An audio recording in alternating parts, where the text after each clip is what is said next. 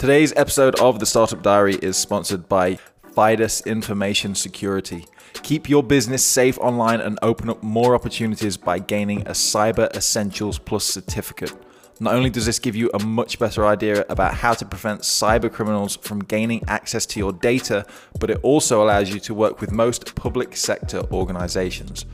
All you need to do is take a questionnaire and have one of Fidus's cybersecurity consultants perform an internal and external infrastructure vulnerability assessment on your business to gain the award. Listeners of this show can receive a 33% discount on this service, meaning you can gain a Cyber Essentials Plus certificate for as little as £1,200. Visit sd.fidusinfosec.com for more information. That's sd dot f i d u s i n f o s e c dot com.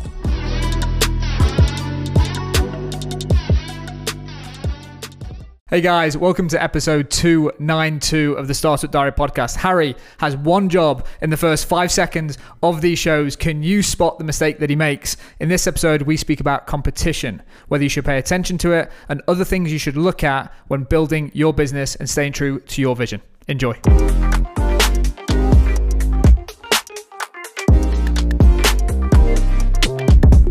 Hey guys, and welcome to episode 291 of the Startup Diary. I am Harrison Mudge, and I'm with my co-host Adam Callow. Who's feeling better? I feel more energetic now. I can tell. I need a coffee. I haven't had the coffee. That's the that's the irony of it all. We don't we've not actually sipped our coffee. But energy levels. If you listen to 290, we recorded this and that at the same time, and they are completely different. And the only thing we've done is pour coffee. Guys, my name's Adam. Thanks for joining us on the Startup Diary podcast. If you're new to the show, this is where we're documenting what it's like, what it's truly like to build a startup business without hiding all the problems that we face along the way to help you avoid the same mistakes that we've made. Harry, we had a post go into the Facebook group. We did. And it was from David Wu. You've got a habit of throwing it over and leaving me like that. Uh, it was from David Wu, and uh, I'll get straight into it because it's quite an interesting one. He says, Morning all. A question for everyone in the group, and perhaps for one, one for the show. Uh, what are your views on competitors? I was lucky enough to work with and report directly to the CEO of what is now the largest estate agents in London. I would like to quickly add that I was not an estate agent. uh, and whenever I, and whenever I would mention the competition or what they were doing, his view would be to ignore them and focus on our own vision. Sometimes we would be way behind in the way we approach things, but that drive to stick to our game plan eventually took the business to its goal of being number one, and it has stayed there for some time. He's often done things differently to the competition, and after all, Apple's slogan, Think Different, springs to mind. So his question is Do you think it's important to keep an eye on the competition, or do you think it's better to follow your own vision? No right or wrong answers, as every business is different. But if you have clear examples of when following the competition or ignoring them has worked for you, that would really help rather than just opinions. So, again, this was over in the Facebook group, Startup Diary Club. Just search for it. You can find the group somehow. Don't know how you would find it without using the link, but I'm not bitter. Adam, what are your thoughts on this? I'm going to throw this straight back at you just out of curiosity. Whoa! So I- I've got mixed views on this, and I think it depends. Depends on who you are, what you do. If you're trying to innovate something new in a new market, there's all these questions that we can Mhm. ask, we can dig into. But let me just ask you: Who do you think our competitors are at Expert Trades? Uh, that is a great question. Um, Because I think well, we do different things, and I think that hurts me when we talk about the business like this because we never sound. You're 100 percent right, but we never sound clear. But carry on. so. So our, our USP is the community that we have underneath all of these other services that we provide. Yes. But the th- the services that we provide are different services that um, that we just bring together.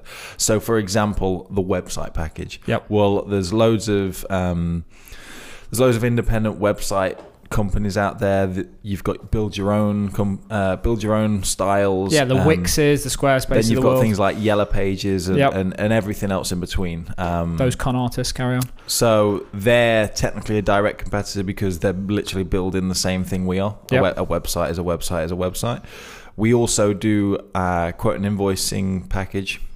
has an app, has a web portal. Yep. So you've got the thing. You've got things like Invoice to Go, all the way up to something like Commusoft, um, and again everything in between, uh, QuickBooks, all these things. So Yep. the the functions are the same: quotes, invoices, reminders. A little bit. There's Invoice to go doesn't have like trade specific features like gas certificates and bits like that, but your but principles. the, the same. fu- fundamentally though, someone can make it work. yep. In uh, by using it. So, like a trade could use Invoice to go and just work around some of the limitations that that platform might have, and Agree. still achieving the same sort of um, same results. Yep. So they occupy the same space. And So- then and then so that's on the product side, and then Yep. we've got the other, so like you say we do a couple of things. So one we've got underlying everything we've got the community. On one side of the business we've got the products that we um, build for trades professionals to make their life a little bit easier. Yep. On the other side we've got the agency that we've got. So this is where we help brands in the construction industry better understand their customers and sell more products. Mhm. And then on that side, you might say, well, actually, like every agency in the UK is a competitor of ours.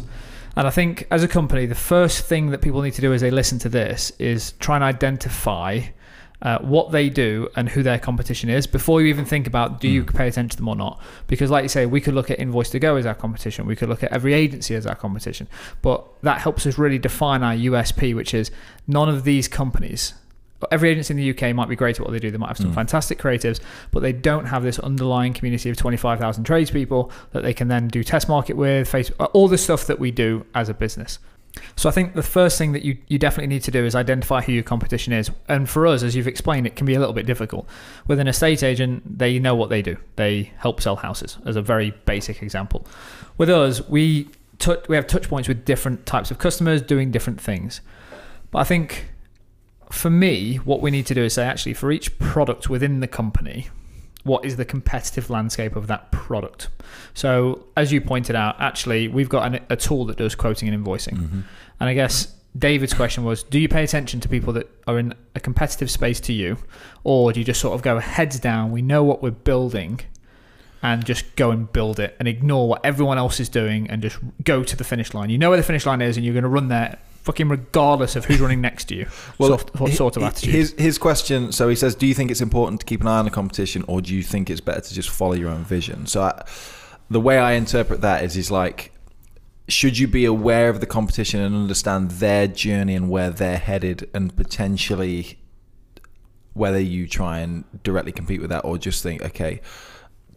I th- well, let me take a back step. I think if you keep an eye on the competition and realize that you're both heading for the same space, Yep. the question is, do you continue on your um, path to the same space because you because Like you kept, blinkers on. or you- yeah blinkers on, or by keeping an eye on the competition, do you then change course? Okay, so Does that does that make sense? 100% makes sense and i want to i want to do i want to speak about this in a bit of a higher level to help everyone in the community because i think this is out i think the bigger question here is outside of competition as a owner of a business you need to define your mission and where you're going Mhm. however uh, you can't be too blinkered because one competitors exist and my opinion is you should be aware of competition and what they're doing doesn't mean you copy you should be aware of competition and what they're doing Mhm. Secondly, is outside of competition, the environment, the landscape shifts. And here's what I mean by that is, um, let me try and think of an example. I don't know how many years ago it was. Uh, I saw you like uh, yeah, Blockbuster. yeah If Blockbuster was looking at the DVD rental space and they were like, we need to become the best DVD rental shop in the UK Mhm. or world, they kind of go, okay, so here's the mission, here's the vision that we're on. We need to do this. Yeah And they were just sort of said, actually, heads down, this is what we're doing. And they're saying, actually, we don't care about competition, we don't care what they're doing, we're just going to run at this as fast as we can. So we own this space and we become the brand that you rent and buy DVDs from. Don't think they bought, I think they just rented, but you get the point. I think you could buy from them. What happened over here, so I- I'm blinkered right now, what happened over here at God knows where in the world, Mm-hmm. this thing called Netflix started. And they started with DVD rentals online. And Netflix did okay at that. They got some customers. But Blockbuster was like, no, no, no, that's not what we do. We have physical retail stores. Here's how we operate. And they kept doing that. And then all of a sudden, Netflix looked at the customer base and said, actually, technology is improving. And this is why competition isn't just about what other people are doing; it's what's available. So there's certain Mhm. things that we want to do as a business, but the technology is not quite right yet. But it's still in our roadmap. We know what we want to do. But Netflix said actually there is technical technological improvements that allow us to stream stuff, which means we don't have all the postage, the returns, the breakages, all that. We don't have that. So we're going to do streaming online. And we all know how that story ended up. Blockbuster went out of business and Netflix is worth a couple of billion hmm. dollars. So I think when you're looking at competition, one, look at the landscape of who you think is your competition. And that might not always be true. Like we might say every agency in the UK is our competition. I don't find any of them competitive. Just don't. Because we don't price ourselves the same. We don't deliver the same value Mm. proposition.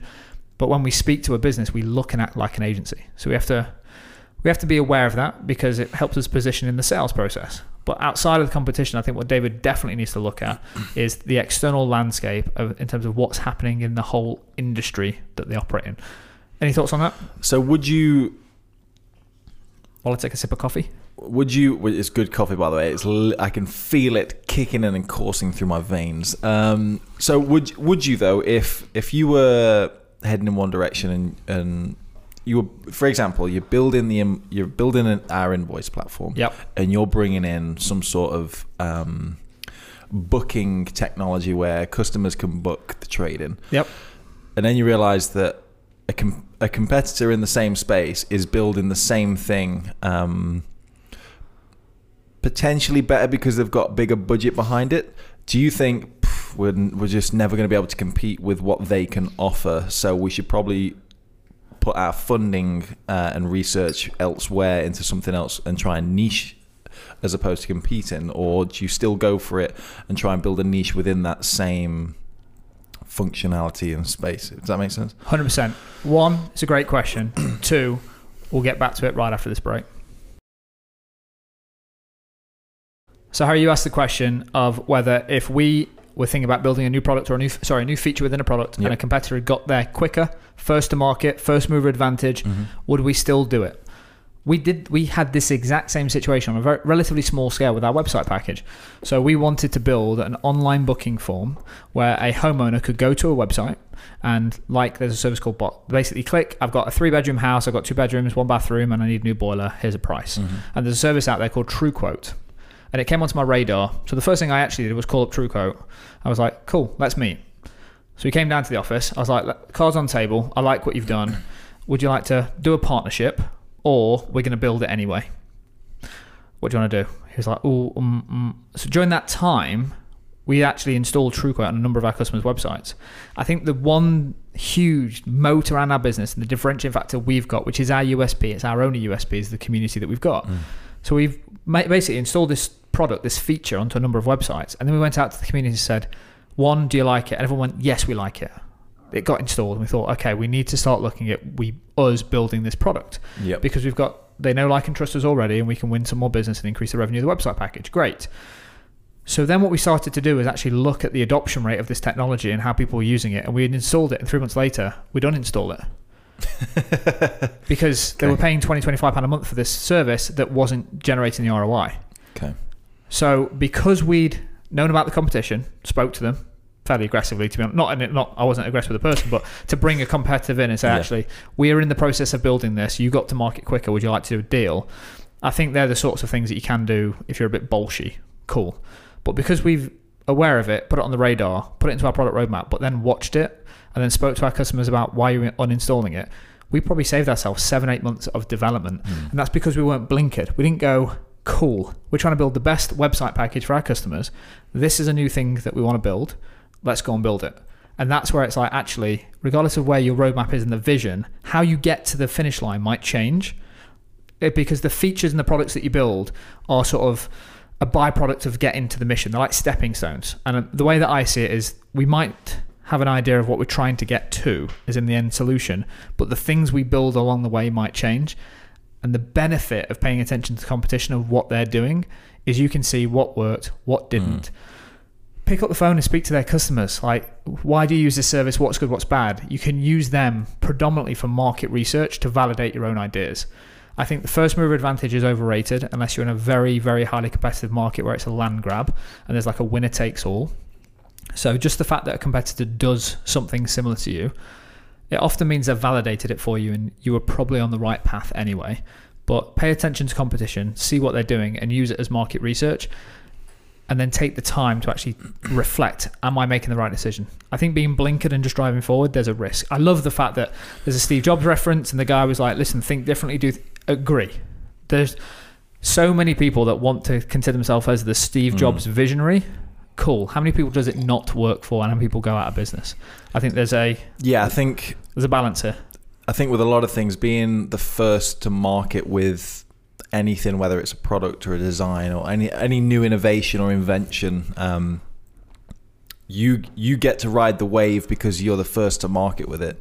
Um, but by being sort of the second, third, fourth, you get the like you say the added benefit of getting to understand people's reactions, like the pitfalls, and you can you can use someone else's innovation to help.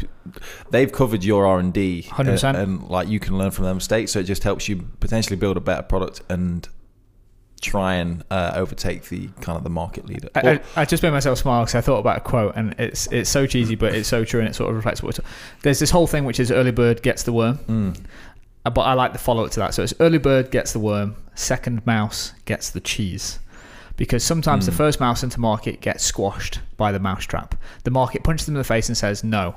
The second adopter, the person that watched and learnt that happen, learns from the pitfalls, learns from the R&D, uses that as an opportunity to do some research, and then comes back and gets the cheese. So I guess the point that I'm trying to make is one, what you're trying to build, you have to be mission focused as a business. You need to know the vision. So David's point, that CEO was like, listen, here's where we're going, here's what we're going to do. Great. They're also operating in a market that is tried, true, and tested. And they might be doing mm. innovative things, but they're not trying to rebuild a new market, from what I understand. Which means there's a degree of actually you can do that because he knows there's track record in the market. We know the customer base. If you're trying to develop something new, which a lot of startups are, they're trying to carve their own little space in the world, then it's risky territory about just being mission focused.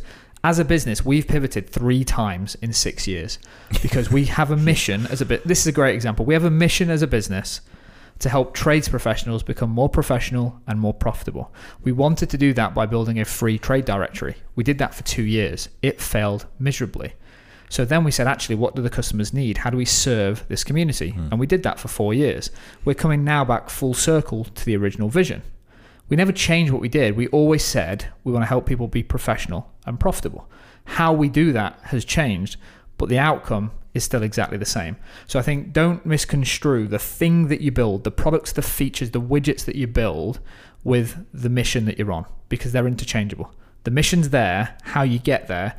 A good CEO will navigate the ship along the way to make sure the company stays in business, keeps cash flow, and eventually gets to the finish line. Because there's no point being mission focused if you stumble 30 meters hmm. into the 100 meter race. Cool. So don't allow anyone to change your mission focus. If you're on a mission, follow it, but don't be so blinkered that you ignore what's happening with competition and what's happening in the overall environment in your industry. Otherwise, you'll end up like Blockbuster. Do you know there's still a blockbuster open? There's no, they're out of business. Mm, yeah. Uh, the final blockbuster locations in Alaska Ah, are set to close. That's probably because Netflix don't th- stream there. So it might it might still it might be closed now because this was July 2018. But when you thought they were gone, they were still hanging on. Moral of the story: stream, guys. If you have any questions, you can ask them into the group and get not just me and Adam to talk about it, but you can get the whole community. Just go over to Facebook and search Startup Diary Club, or if you want to just email us directly, you can email questions at startupdiary.club. And if you haven't left us that five star review yet, head over, leave us that review, tell us where you listen to the show, why you listen to the show, and if you are a business owner, plug your own business. We'll read it out on a future episode. Guys, thank you so much for being a listener of this show, Smash that subscribe button, baby! and we will see you next time on the Startup Diary.